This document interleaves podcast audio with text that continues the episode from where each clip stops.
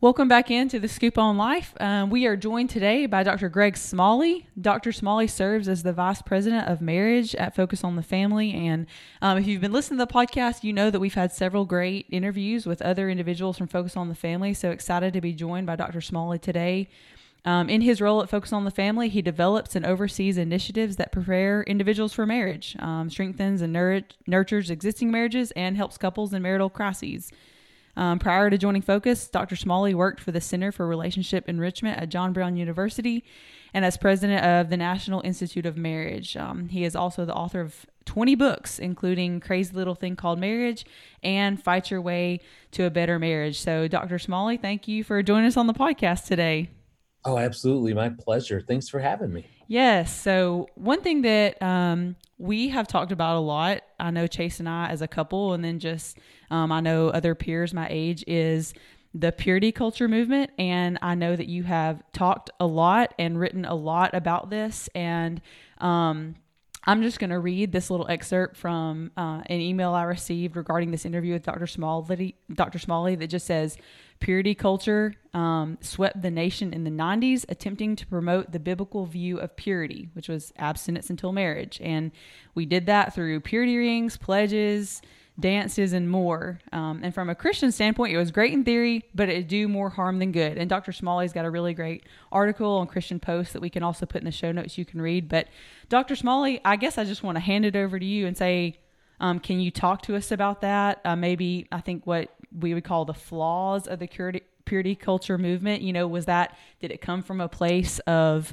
just wanting uh, parents not wanting their kids to have sex, or was it they didn't know how to talk to their kids about sex? So we would appreciate your wisdom and excited to hear from you. Yeah, thank you. Um, you know, for for me, I always want to start with just saying, you know, I I'm I'm fully, firmly, unapologetically in agreement with God's desire for sex, in that to be reserved for marriage. So I'm not arguing that point. That that is 100% right on. I believe in God in his scripture and that's his desire for us. Right. In in and yet in in the late 80s, you know, for for me taking that purity pledge, I think it was through our our youth group I mean, you know, all of us were jazzed and we're going to do this and and let's wait till marriage. And again, that that's that's that's that's an awesome that's an awesome aspiration. And so that's not the issue. I think looking back, number one, I failed. And so I did not go into my marriage with with vir, as a virgin. And so I remember how utterly and absolutely failed I I, I felt in in how I now I thought I was ruined and I ruined my marriage for for life and man now I couldn't give this gift to my wife in in in and I was I, I felt so failed so guilty so disgusted with myself that it shut me down. Actually what it taught me to do is to compartmentalize all those feelings and hide them away. Don't deal with it. Pretend that that stuff didn't happen because if someone really knew if they could really see that stuff who would love me? And and and unfortunately i wasn't taught okay if if you do fail if you do make that decision what do you do what about god's grace? What about his forgiveness? And especially what about his redemption? How do i reclaim virginity? And and and none of that i understood until till years later. And and so part of it is i think the challenge that i have in in the in the problem with the purity movement it, it not that may, making that sort of decision that that's a good thing. The problem is that it elevated virginity to this pedestal like that's the greatest gift that we can ever give our spouse. Like right. that's the do all be all end all that's what the goal is. You got to show up on your wedding day in that white dress you know guys with that with that purity intact. And and the problem is that that that's so one dimensional like like like there are so many other things that i wish that i would have learned besides virginity and purity that would have helped me be better prepared for marriage. Because that that's the challenge. If, if that's all we're focused on and as parents we're pushing so hard for that ignoring other parts of who our child is and how important those are for relationships and in marriage ultimately we're, we're just we're, we're not equipping our kids to to be successful if that's our if that's our primary focus is just how do we keep them pure?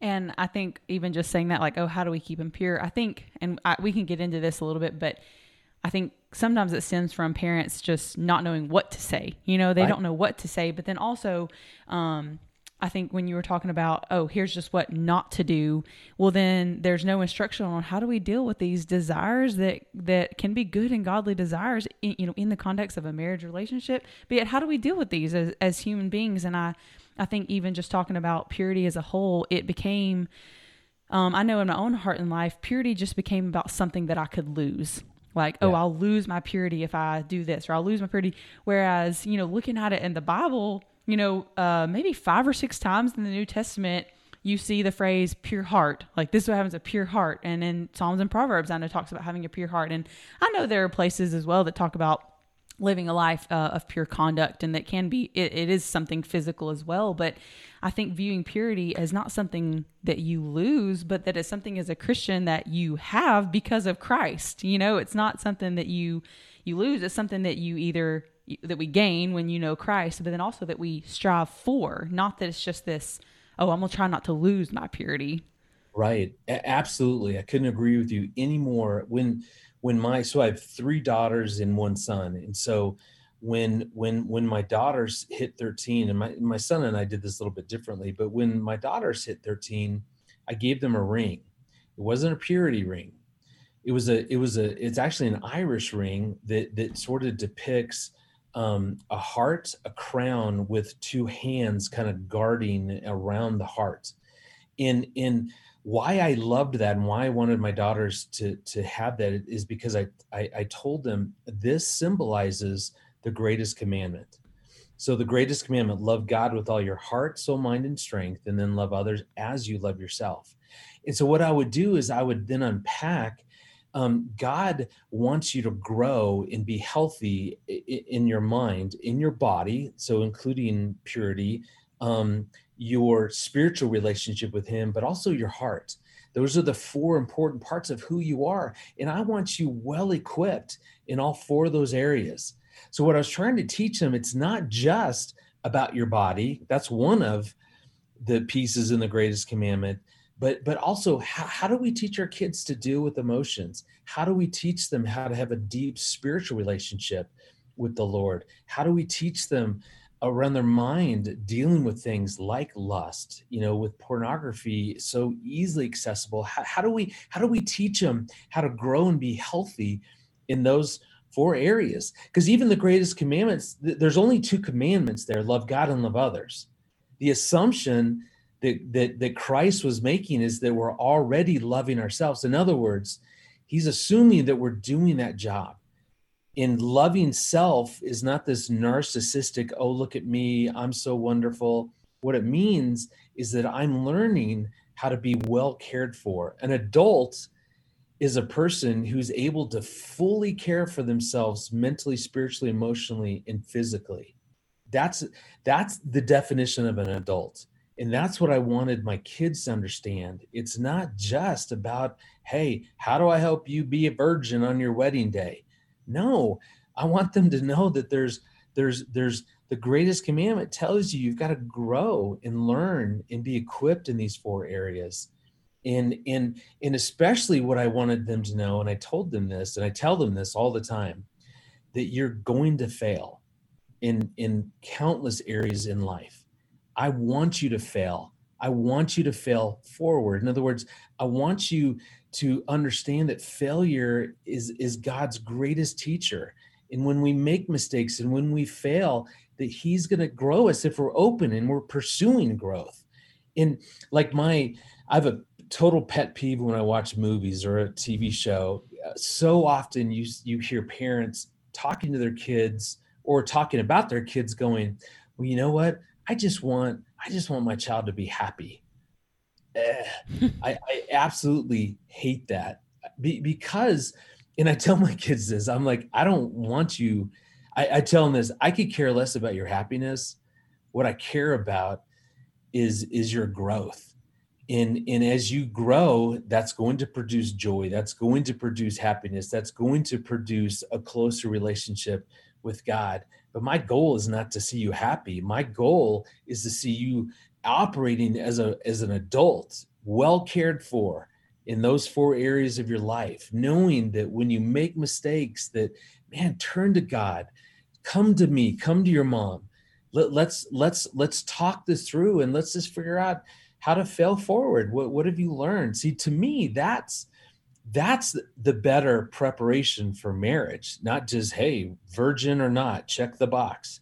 It's wow i've learned that that spiritually mentally emotionally and physically those parts of who i am are so important and that though that's what's going to help me be a great husband a great wife a great friend a great employee a great boss someday and and so like you that's what i get so passionate about is how do we go from this myopic purity purity purity virginity virginity virginity to man let's just let's grow spiritually emotionally mentally and physically and not just as you said earlier making it you know one dimensional just about phys- right.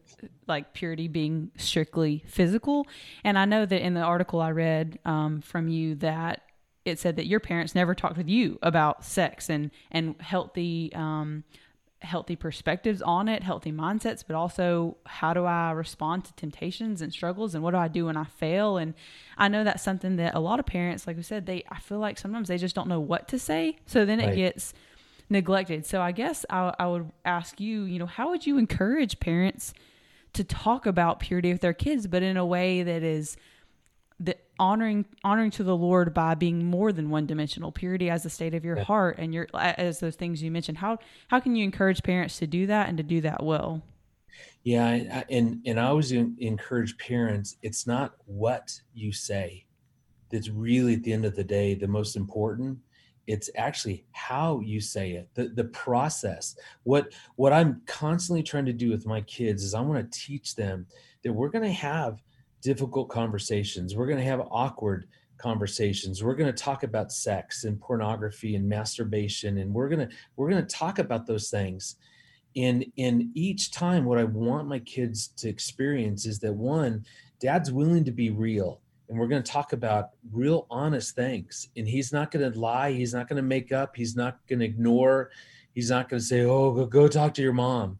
Hmm. like like like I want like like my my youngest is 13 in in yesterday she called me because it's her time of the month and she had an accident at school and and I love that she was able to call me because I've spent time talking to my daughter about a period and what's going to happen and sometimes you will you know have little mishaps and that's okay and you can tell me about it and I went and picked her up and I didn't embarrass her. I said, "Hey, eh, this this happens. Every woman has a story, but I'm so glad you called me and let me help."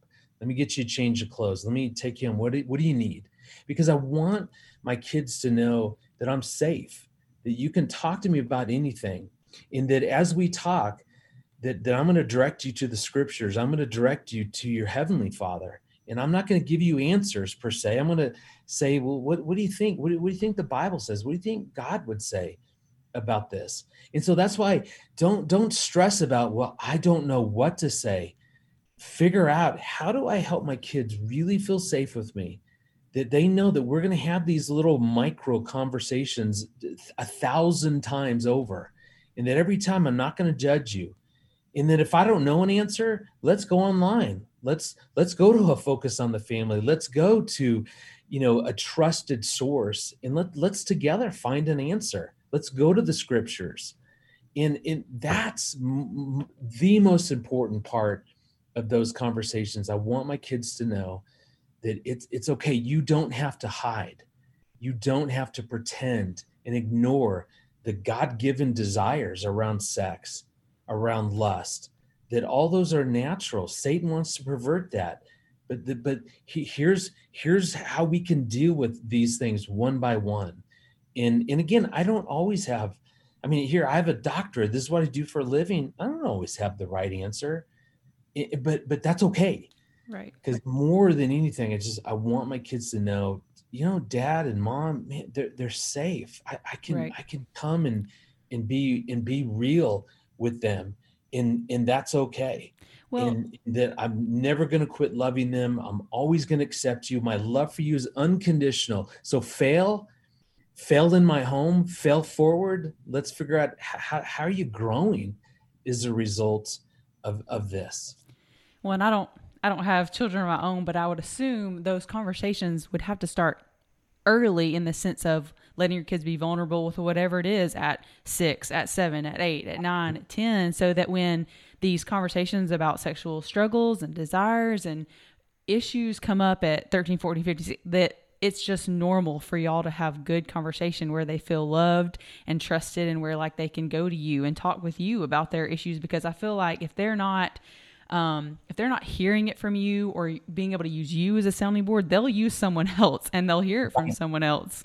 Absolutely. And I would much rather my 13 year old talk to me versus the, the kids at her school. Right. And, and, and that's why when, parents say, well, hey, how do I prepare for the quote unquote talk?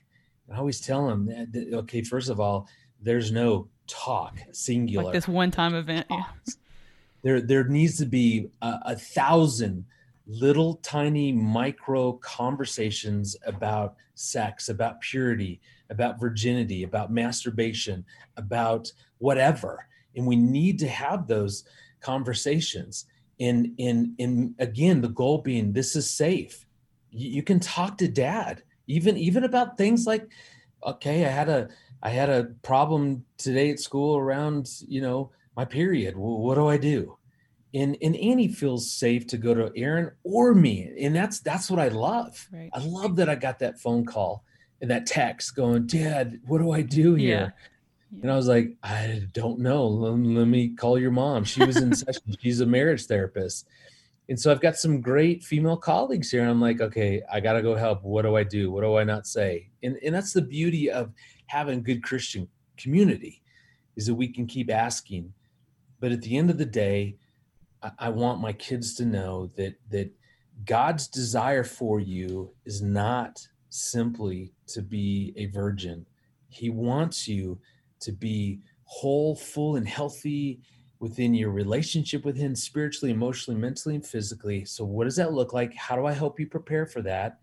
And then, as we make mistakes, we've got an amazing Father who forgives us when we ask for it, who gives us that grace, who's going to grow us and teach us. He cares about all these parts of who we are. So, we don't have to be a secret. We don't have to compartmentalize and be full of shame and guilt when we make mistakes. That it's okay. God wants us to fail forward as well. That's exactly right. Well, thank you so much, and thank you for your time and what you do um, to strengthen marriages and families. And um, I love that just your your whole perspective on, you know, spending more time preparing for a healthy marriage rather than a good wedding day. You know, Yeah. like what and and as you said that God doesn't expect perfection, but as we strive to grow in Christ likeness, as we strive to grow in holiness, that we will fail. And I think Right. about that verse. The whole time you said that, I think about that verse that says, you know, that a, a just man falls seven times and, and rises up again. That it's, it is about failing forward and repenting and and trusting in God's grace and trusting that He restores restores all things. And so Thank you so much for your input. Dr. Smalley, where can our listeners find more from you, uh, resources, whether books or articles, videos? Where can they find more from you? Yeah, come to focusonthefamily.com. So we have a, a million things for parents, for for for married couples. So whatever your need is, whatever that challenge you're facing, we'd love to walk with you through through that those challenging times. So come to focusonthefamily.com. Well, thank you so much, Dr. Smalley, and uh, we hope to talk to you soon. All right, thanks.